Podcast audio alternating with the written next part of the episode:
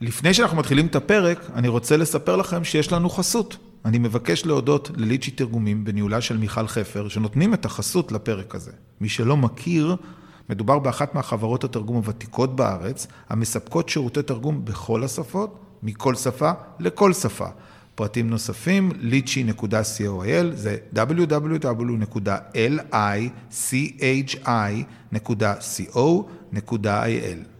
יאללה, מתחילים.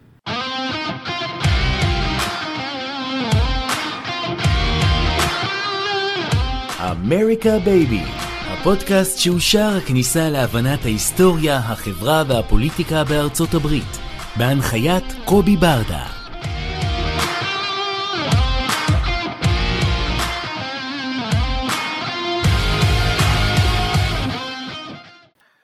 ברוכים הבאים, אה, פרק 14, פודקאסט אמריקה בייבי, אנחנו גאים אה, לארח היום את אה, דוקטור חיים מיסרוביץ', שהוא חוקר טרור וביטחון, כתב מעריב והוא בצוותא עם יורם שווייצר ואביב אורג, אני מקווה שאני אומר את השמות שמות נכון, מקסימום תעדכן אותי אחרי זה, צומת אה, ספטמבר 11, מסע בעקבות הטרור של אל-קאעידה, דאעש ושותפיהם, ואנחנו רוצים לדבר היום באמת על כל המסע הזה של אמריקה מאז ספטמבר 11 ועד היום.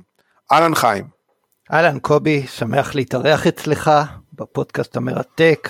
אה, אכן, ספר חדש יחד עם יורם שווייצר ואביב הורג במסגרת המכון אה, למחקרי ביטחון לאומי, ה-INSS, אה, יצא בחודש יוני לרגל שבוע הספר, יצא לנו תזמון מעולה, וכן, ספר ייחודי, מסתכל על יותר מ-20 שנה מאז המתקפה הגדולה בהיסטוריה. הוא הספר הראשון בעברית, נכון חיים? הוא, זאת אומרת, יש כמובן הרבה ספרות על הנושא הזה ב, ב, בעולמות, אבל בעברית זה הפעם, אלא אם כן תקן אותי אם אני טועה, אני חושב שזה הפעם הראשונה שאנחנו רואים טקסט בעברית על הנושא הזה.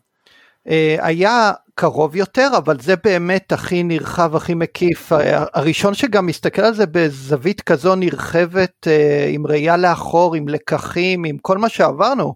כי סך הכל 20 שנה זה לא רק אל-קאעידה, צריך לזכור ונדבר על זה בהמשך, היה לנו גם אה, חגיגת דאעש גדולה. נכון, ושחוזרת אגב, זאת אומרת היא הייתה, דעכה וחוזרת נכון, שוב פעם.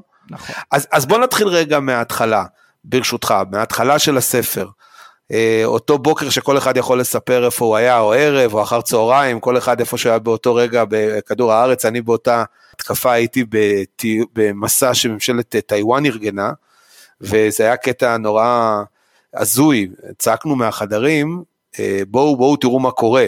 עכשיו אחד מהאנשים שהיה שם הוא אה, היה פקיד מאוד בכיר דני בבנק העולמי, ואני כישראלי, אני ישר אומר, חבר'ה, אין דבר כזה, זה פיגוע טרור. אז הוא אומר לי, כן, אתם הישראלים, אתם כל הזמן, בטח תכף תגיד לי שהוא גם מוסלמי, ממש זוכר את המילים האלה. אה, איך זה, זה מטוס ובא מטוס שני, אמרתי לו, אוקיי, אתה עדיין חושב שזה, הוא נהיה לבן כמו סיד. אז אני בטוח שכל אחד מאיתנו זוכר בדיוק איפה הוא היה. אז, אז בוא נתחיל שם, כי שם מתחיל הספר. תן לנו קצת אה, רקע אולי, בכלל, אתה יודע, אתה יודע מה, אולי אפילו בהתחלה. כמה פשוט זה היה לעשות את המתקפה הזאת. עד כמה האמריקאים, אם תרצה, היו נאיבים, ולא לא הבינו בכלל את המשמעות ואת ה, את המהלך הזה. אז לפני שאני אגע בנקודה, אני אספר קצת על הזיכרון שלי מאותו יום. בשמחה. אה, סידרתי את הספרייה בבית, אה, ואז הגיעו הדיווחים הראשונים על מטוס קל שנתקע באחד המגדלים. ישר פתחתי CNN, אופן, אתה יודע, ניוס קורוליק, חייב לראות מה קורה, ותוך כמה דקות אני רואה את המטוס השני מתנגש. אמא שלי הייתה איתי, אני אומר לה, זהו, פיגוע טרור, ואני אומר לה גם, קיבלתי 100. למה? כי חודש לפני כן הגשתי סמינריון על אל-קאעידה בתואר השני באוניברסיטה, וסיימתי את העבודה במשפט שלא נתפלא אם הארגון הזה יביא התקפה שהעולם לא, לא יהיה, לא יכיר, לא ידע מה קורה פה. איך ה-CIA לא קורא את עבודות המאסטר שלך או את הרפרטים? יכלנו להימנע מהכל. לגמרי. תראה, אה, האם זה היה קל? בסופו של דבר, לאור הכשלים, מתברר שלאל-קאעידה, לתת טרור שביצע את זה, זה בהחלט היה קל, כי עובדה שהוא עלה עם, אה, בסך הכל עם מה הם חטפו את המטוסים? עם סכינים יפנים. כאילו, זה היה כל כך פשוט, היום אנחנו לא מבינים איך בן אדם יכול לעלות עם דבר כזה למטוס. אז זה היה פשוט, ואי אפשר להגיד שלא היו סימנים. ה-CIA וה-FBI בעצם עקבו אחרי מעורבים. אה, אבל אחד הכשלים הענקיים שהיה, וגם ועדת החקירה דיברה על זה, זה בעצם שהייתה מעין חומה בין ה-CIA ל-FBI. אף סוכנות לא שיתפה את השנייה במידע שהיה לה. למעשה ה-CIA תיעד שניים מהחוטפים בפגישה במלזיה, פגישה מבצעית של אל-קאעידה ב-99.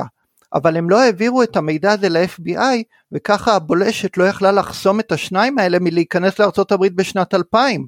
גם המידע שהתחיל להתקבל על כל מיני אנשים מוזרים שמתחילים uh, להתאמן על uh, סימולטורים בבתי ספר לטיסה, אבל הם לא ממש מתמקדים בקטע של הנחיתה.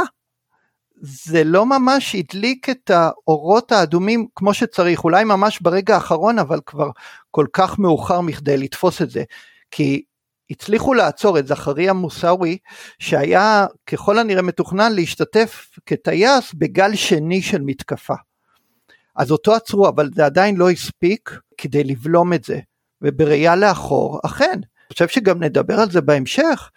אה, לממשל האמריקאי היו כלים כי טרור איסלאמי היה מוכר כבר.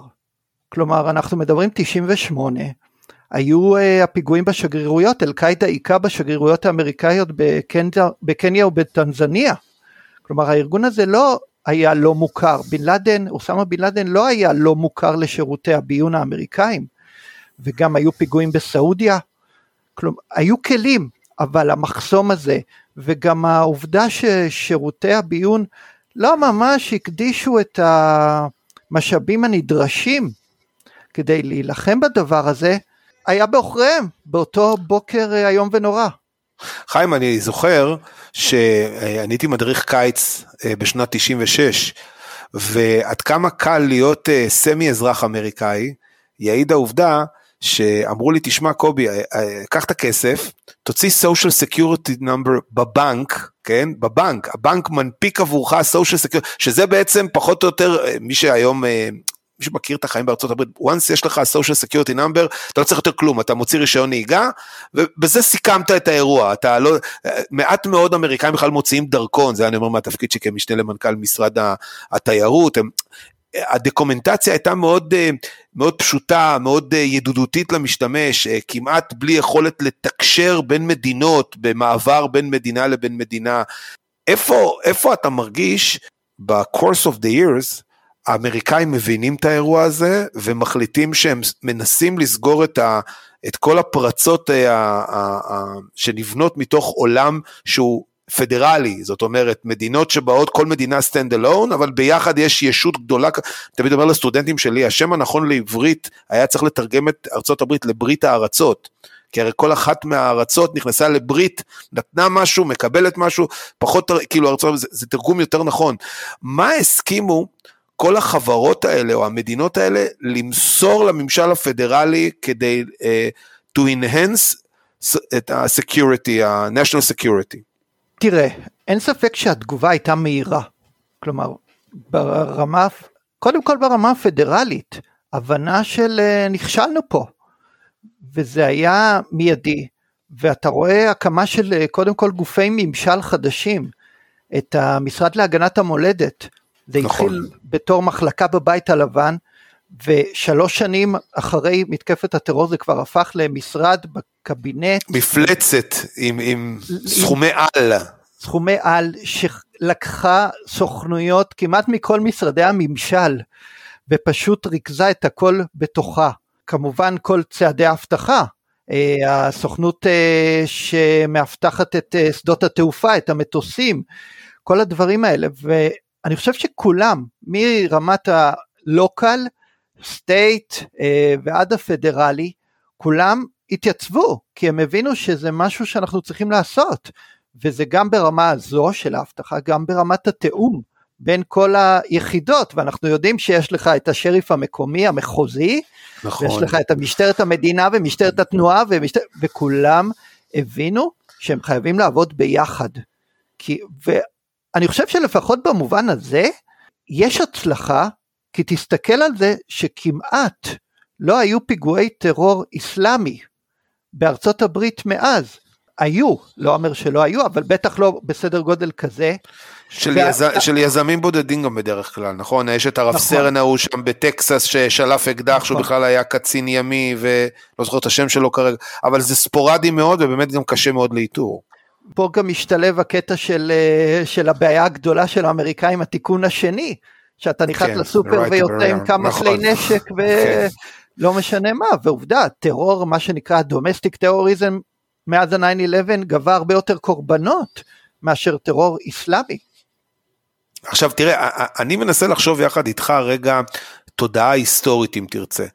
אה, אם אני שם בצד את ההתקפה על פרל ארבור, למעשה לאורך כל חיי ארצות הברית כאומה, היה לנו מקרה אחד אה, שגבה קורבנות בנפש, אה, היה את הבלונים שהיפנים שלחו ואחד מהם התפוצץ באורגון, נדמה לי חמישה אנשים נהרגו, וזה בעצם היו עד הרגע הזה, חמשת הרוגי המלכות היחידים בכל ארצות הברית לאורך כל תקופתה שהייתה מוגנת תמיד בתחושת מוגנות, שני אוקיינוסים מגינים עליה, הכל מאז שהיא סיימה את המלחמות שלה עם המקסיקנים, הכל טוב, אמריקאים חיו בשלווה ובאושר, ופתאום מגיע מגה אירוע כזה, זה משהו שההיסטוריה לא זוכרת דבר כזה, וזה קורה אצלהם בבית. ממה שאתם עבדתם על הספר, כמה זה משנה את התודעה הפסיכולוגית, כמה זה הופך את האנשים שמתעסקים בזה לתחושה של הפגיעות. אה, אה, ההבנה שהאוקיינוסים כבר לא מגנים עליך. כמו שהשמש זורחת, ככה ידעתי שאני באמריקה חי והכל בסדר, יש לי הרבה בעיות אה, פנימיות, אבל התקפה על, על ה-US soil, על הקונטיננטל, לא, לא יקרה דבר כזה. אז קודם כל, אם נלך רגע להיסטוריה, היה משהו לפני מלחמת, לפני שארצות הברית נכנסה למלחמת העולם השנייה, פעלו תאי טרור גרמנים ופוצצו מתקנים בניו יורק ובניו ג'רסי. אה, נכון, נכון, נכון, אה, נכון, נכון, צודק. זו הייתה באמת ההתחלה של ה-FBI כגוף אה, ללחימה בטרור גם. נכון. אבל שוב, אנחנו מדברים יותר מ-100 שנה אחורה, כן. כן. ספורדי מאוד וקטן יחסית. אני חושב שהם בהחלט מבינים, הם מבינים שזו מלחמה יומיומית, כמונו בעצם, כמו אצלנו בשב"כ ובמוסד. זו מלחמה יומיומית, הם מבינים, שאתה חייב להיות עם יד על הדופק, לסכל, לסכל, לסכל, כי מספיקה הפעם האחת הבודדת, ואז אתה משלם את המחיר. והם לא רוצים להיות עוד פעם במצב כזה באופן כללי, ובטח לא כמו ב-11 בספטמבר. ובהחלט אני חושב שהשינויים האלה, השינויים המבניים, אה, יש פה הבנה אם ניקח את זה לזווית אחרת, אני חושב שמול הטרור האיסלאמי, למדו את הלקחים והכל, עכשיו יש להם אתגר קשה יותר כי מסתכלים הרי על השישה בינואר בתור 9-11 חדש. נכון. ופה, ופה זה אתגר שונה, כי זה כבר משהו פנימי, פוליטי, הרבה יותר מורכב, אבל זו הפתעה מסוג אחר. חיילת אחת אה, ו, ו, ושוטר שבסוף אה, אה, שנבדק אכן קרה לו מקרה מצער, זה, זה לא באותו scale אבל אני מסכים תודעתית יש לו את אותו משקל או כמעט נכון. את אותו משקל מבחינת ה... אבל זה הרבה יותר מורכב כי פה כאילו ה-9/11 זה התקפה של ארגון טרור נכון, חיצוני, נכון. ופה זה בא מתוכנו, אמריקאים, נכון? כן, כן, חד, משמעי, חד משמעי. נלחמים בשבילנו בצבא ובאים ומסתערים על מעוז הדמוקרטיה, כאילו. זה, אכן, אני, מסכים וזה, וזה מעורר באמת בעיות אה, אדירות בקשר לעניין הזה. שאלה לי אליך, אה, אתה מרבה לדבר, אה, או אתם מרבים לדבר על הכלים הפיננסיים אה, שהממשל האמריקאי מפתח, אני אשמח שתוכל להרחיב לנו איך, איך התפתחה המתודולוגיה, אם קצת לספר איך זה עבד, האם זה הצליח, האם זה הצליח לייבש את המקורות וכן הלאה. ההיבט הכספי של מאבק בטרור היה פחות פעיל לפני ה-9-11. כלומר אנחנו מכירים את זה למשל ממאבק במאפיה, את, את, איך תפסו את אל קפונה על עבירות uh, מיסים. מס, כן. דבר. אחרי ה-9-11 אחד הדברים הראשונים שהנשיא בוש אמר, אנחנו נילחם בכל כלי צבאי, דיפלומטי ופיננסי. והוא מיד חתם על צו נשיאותי 13224, שבעצם נתן את הכלים אה, להכריז על אה, ארגוני טרור, על אה, מסייעים לטרור, כל מה שקשור למימון טרור, אה, לאפשר לממשל אה, להכריז עליהם, להטיל עליהם סנקציות, לאסור על אה, אזרחים אמריקאים לקיים עמם כל קשר פיננסי. בסופו של דבר אם האמריקאים אומרים אנחנו לא מקיימים עם גוף כזה או אחר או מסמנים גוף כזה ואחר, הרבה מדינות, בעיקר במערב, הולכות בעקבות האמריקאים כמובן. צעדים הראשונים, לפחות השנה, שנתיים הראשונות, היו באמת, אה, נגיד, על ימין ועל שמאל. כאילו ממש הכרזות, אה, זה, שממש אה, כל אגודה, צדקה מוסלמית, נראתה חשודה ובאמת הצמידו הרבה, הכניסו הרבה לרשימת סנקציות. אחרי זה התחילו לאזן את זה, אבל אנחנו בהחלט רואים, וזה כלי מרכזי, זה כן, זה מצליח לייבש וזה גם מספק מודיעין, כי ברגע שאתה קולט אה, מקור אחד ואתה מתחיל ללכת אחריו ומזהה את הרשת, אה, אתה מצליח לחסום. הבעיה היא שזה פחות עובד במקרים של זאבים בודדים. שמישהו שהולך מבצע שוד מממן לעצמו את ה... זה, איך תכניס אותו ל... כאילו אתה לא מזהה האם הוא עושה את זה מרמה פלילית או אוגר כסף בשביל לבצע פיגוע טרור.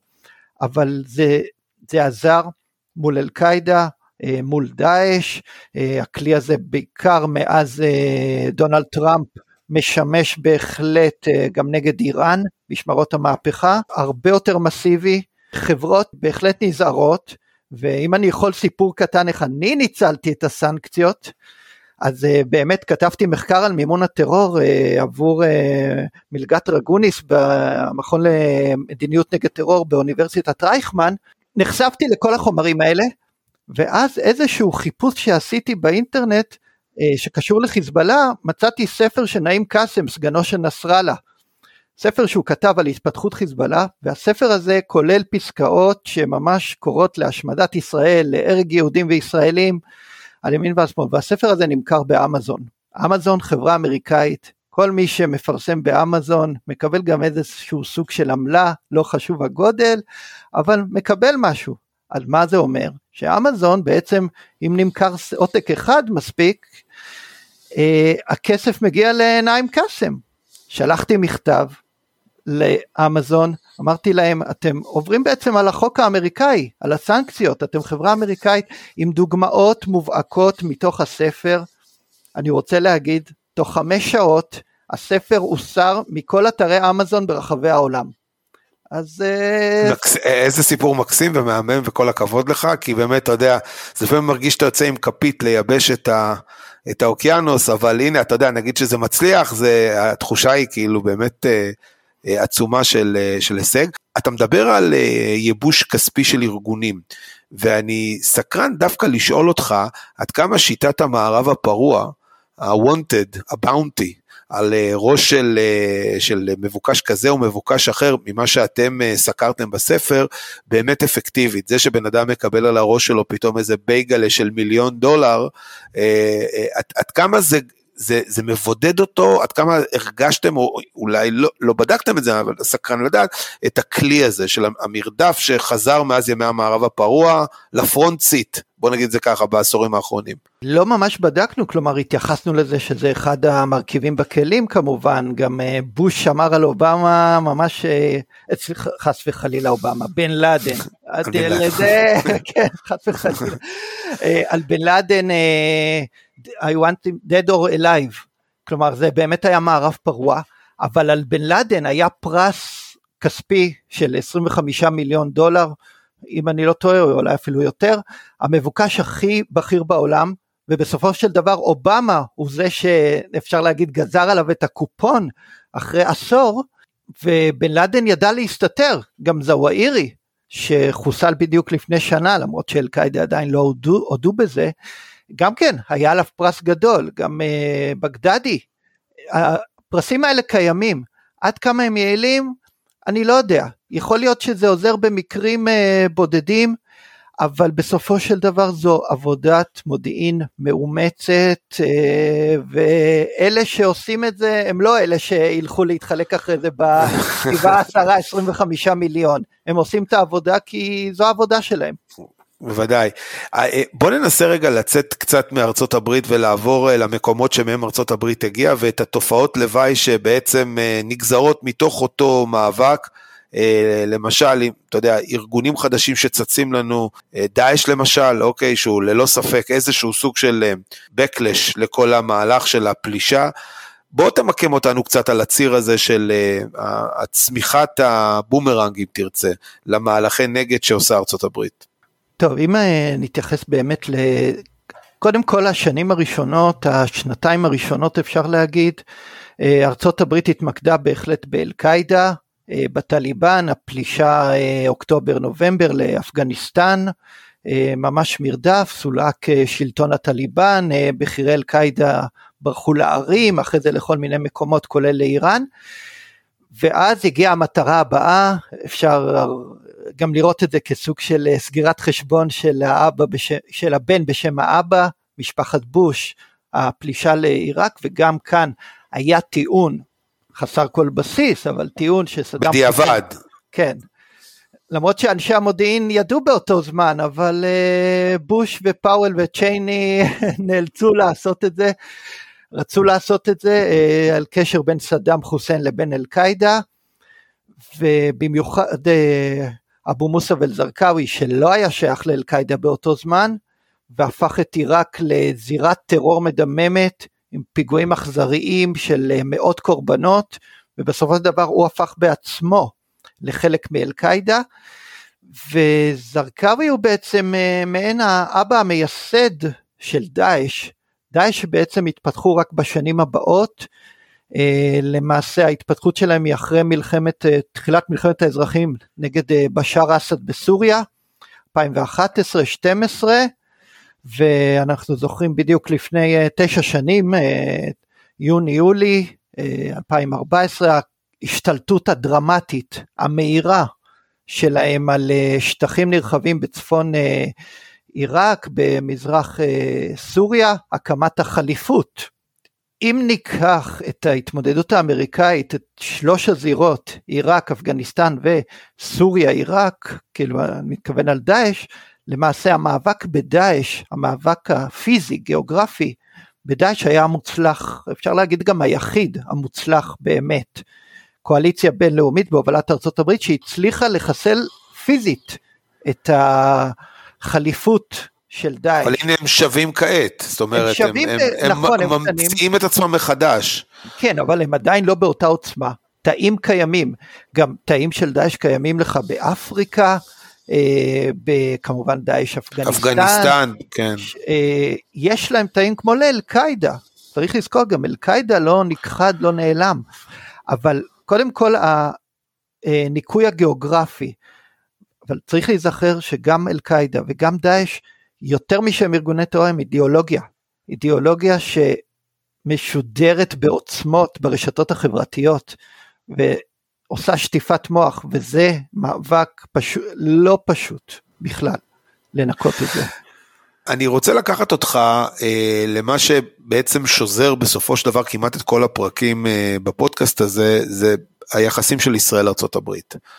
ואני רוצה לנסות להבין דרכך כיצד הצליחה ישראל להעלות את קרנה אה, בתור אחת שמחזיקה נכסים רבים בכל מיני מקומות, באופן יחסי בברית האסטרטגית, כיצד היא שדרגה את עצמה, אם תרצה, לאור המאבק העולמי נגד טרור. לא משנה אגב באיזה נשיאים, דמו, אתה יודע, דמוקרטים, רפובליקנים, אני חושב שפה בהקשר הזה גם לא משנה איזה ראש ממשלה היה, אני חושב שישראל ב-20 וכמה שנים האחרונות שדרגה את עצמה. בקוואט און קוואט, בהפוך על הפוך, באיך שאתה לא רוצה, בזכות, בגלל, בעקבות אירועי הטרור. אני חושב שאפשר להסתכל על זה בשתי זוויות, שה-9-11 השפיע על היחסים האלה. קודם כל נכון, קודם, uh, ישראל כמדינה שמתמודדת עם טרור, גם אם זה טרור שונה, כי זה היה, אנחנו התמודדנו עם פלסטיני, חיזבאללה, שיעי, אבל בסופו של דבר טרור, טרור, טרור. והניסיון שלנו והיכולות שלנו, יכולות המודיעין, בייחוד במרחב הזה של המזרח התיכון, עזרו מאוד, אה, הרבה יותר קשרים קרובים עם סוכנויות אה, גם אמריקאיות וגם אחרות. אה, שיתופי פעולה באירוע שהיה לנו ב-INSS לרגל השקת הספר הרמטכ"ל לשעבר גדי איזנקוט חשף שבמסגרת התקיפות בסוריה הייתה גם תקיפה ישראלית שלא דווח עליה אף פעם נגד דאעש שהותירה מאות הרוגים ופצועים בדאעש והוא אומר בדאעש יודעים את זה. עכשיו אני משער שגם האמריקאים ועוד מדינות יודעים, יודעים את זה וזה משהו בהחלט בשיתוף פעולה הטרור. זווית נוספת לגיטימציה במאבק בטרור. אנחנו צריכים להיזכר שחודשיים בערך חודשיים שלושה אחרי אחרי ה-9-11 יצאנו למבצע חומת מגן שיאה של האינתיפאדה השנייה. והמדינות הבינו את זה, מדינות העולם הרבה יותר זה, ותסתכל גם עכשיו, על, אפילו על המבצע האחרון ברצועת עזה, הלגיטימציה, מרחב הלגיטימציה מתרחב קצת, אתה לא שומע ישר על היום הראשון או השני ביקורת תעצרו את זה, נותנים לך יותר מרחב, כמובן המדינאים אצלנו צריכים לדעת לנצל את האשראי הזה כדי להשיג מטרות ממוקדות, אבל uh, ה-9-11 בהחלט שינה את התפיסה האמריקאית והבינלאומית לגבי המאבק הישראלי בטרור. תגיד חיים, עד כמה אתה חושב המאבק הזה שארצות הברית ניסתה לקחת החוצה, בעצם החזיר פנימה פליטים, אוקיי, לתוך ארצות, אחד המקרים הכי מפורסמים אולי, אפשר לדבר על הסיפור, ה Black Black Hawk Down בסומליה, שבעקבותיו אובמה אה, אה, אה, מביא כ-70 אלף פליטים סומלים משוכנים בסנט פול, מיניסוטה, משם צומחת לימים אילן עומר, חברת קונגרס, מאוד ווקאלית, מאוד דעתנית, מאוד בעצם נגד, אם תרצה, הקוגניציה האמריקאית שנתקוף אותם בחוץ וכן הלאה. עד כמה חושב בעצם האמריקאים במהלכים האלה יבואו פנימה, אתה יודע, כתוצאה משרשרת, איזושהי תאונה היסטורית כזאת, אם תרצה, אבל הביאה את זה פנימה ומייצרת בפנים, אתה יודע, את הסיפור הזה מבפנים. כן, קודם כל בלק אורדן היה בימי קלינטון, לא, יותר הורגש באירופה, כי שם באמת המלחמות אה, באפגניסטן, בסוריה, בכל האזורים האלה, דחפו את הפליטים ואנחנו זוכרים את המשבר נכון. של 15-16 וככל הנראה גם חלק מהמחבלים שעשו את מתקפת הטרור בפריז בנובמבר 2015 ניצלו את נתיבי הפליטים האלה כדי להסתנן לתוך אירופה. אז אה, אין ספק שזה הגביר את אה, בעיית הפליטים העולמית. גם בארצות הברית מדברים על זה שגם מהגבול הדרומי פרוץ אה, פחות או יותר, גם כן יכול להיות שנכנסו גורמים עוינים. עד עכשיו אני מודה שלא זיהיתי מקרים שבהם מישהו שביצע פיגוע או נעצר לביצוע פיגוע היה מהגלים האלה. אבל זה מחלחל, דיברת על הקהילה הסומלית, אז אה, חוץ מאילן עומר, היו גם לא מעט מאזור מיניאפוליס שאחרי זה הצטרפו להשב"ב בסומליה. כן, היו אמריקאים, יש אמריקאים, היו דוברים אמריקאים בולטים באל-קאעידה, אה, למשל אחד מהם, אחד הראשונים, אדם אה, גדן, יהוד, ממוצא יהודי מקליפורניה שהפך בעצם לסוג של דובר הארגון, הם יודעים גם אל-קאעידה, גם דאעש, להשתמש בדוברי שפות. ואין ספק שאמריקאים שמדברים אמריקאית בסרטונים לקהל שם זה גם כדי להפחיד וגם כדי לגייס. אני לא יודע אם זה יקצין את הבעיה אבל uh, לא הועיל נגדיר את זה ככה. כן אין ספק. אה, טוב תראה הזמן שלנו כבר תכף תם אז שאלת uh, סיכום שאני כן הייתי רוצה uh, אתה יודע איך אומרים, כשיש את הנייר מנהלים, תקציר מנהלים, כן, של כל הספר שלך, שמתפרס על מעל 20 שנה, אם היית צריך לזקק את זה לשניים, שלושה משפטים, מה התובנות שיש לך כתוצאה בסופו של דבר מהאירוע שהתחיל בספטמבר 11 2021 עד היום? מה, מה ליבת הספר, הכריכה האחורית אם תרצה, את השניים, שלושה משפטים, התובנות שלך לגבי האירוע הזה? ה-9-11 היה ההצלחה הגדולה ביותר של הטרור, הכישלון הגדול ביותר של ארצות הברית ושל המערב, תחום הטרור. זה מאבק שמתמשך, נמשך, יימשך, מבחינת האסלאם, הג'יהאדי סלאפי, שעמד מאחורי הפיגוע הזה, יש להם חזון להשתלט על העולם. וזה מבחינתם עליות ומורדות, גאות ושפל, גם כתבנו את זה בספר. זה היה תקופת הגאות שלהם. עכשיו יכול להיות שהם נראה בשפל, אבל זה אתגר שיימשך חובה על ארצות הברית, ישראל וכל המדינות להיות ערניות, לדעת שזה שוב עלול לצמוח, וכמו שהופתענו, כולנו, עם דאעש, אנחנו עלולים להיות מופתעים שוב, אז צריך להיות ערוכים ולא להיכנס לאיזושהי שאננות. אתגר הטרור זה אתגר שימשיך ללוות אותנו לצד לא מעט אתגרים אחרים שקיימים בעולם, וגם אם הוא ירד עכשיו למקום שני, שלישי, רביעי, אחרי רוסיה, אקלים, סין, לא יודע מה, זה עדיין כאן, והוא עלול אה, להתעורר שוב, וגם לאיים על דרך החיים הליברלית, דמוקרטית שלנו, ואנחנו צריכים להיות מוכנים.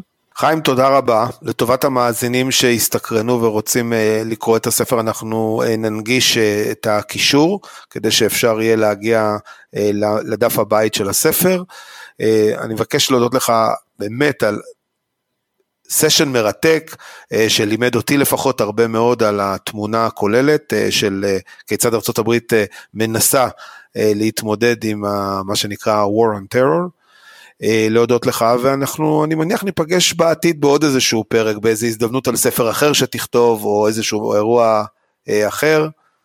שמחתי. המון המון תודה לך. שמחתי קובי, היה לי תענוג, בהחלט מרתק, וכן, נתראה לעוד אה, הרבה פרקים, בהצלחה בהמשך. תודה רבה. תודה רבה שהאזנתם לפרק הזה. אתם יכולים למצוא אותנו בכל האפליקציות של הפודקאסטים, דוגמת ספוטיפיי, אפל, גוגל פודקאסט ועוד. ושוב, המון תודה לליצ'י תרגומים בהנהלת מיכל חפר, בית לשירותי תרגום בכל השפות על חסותם לפרק זה, שניתן למצוא באתר lichy.coil, זה www.lichi.co.il. תודה מיוחדת לחברת הפודקסייה בניהולו של שלום סיונוב על הפקת הפודקאסט הזה. נתראה בפרק הבא.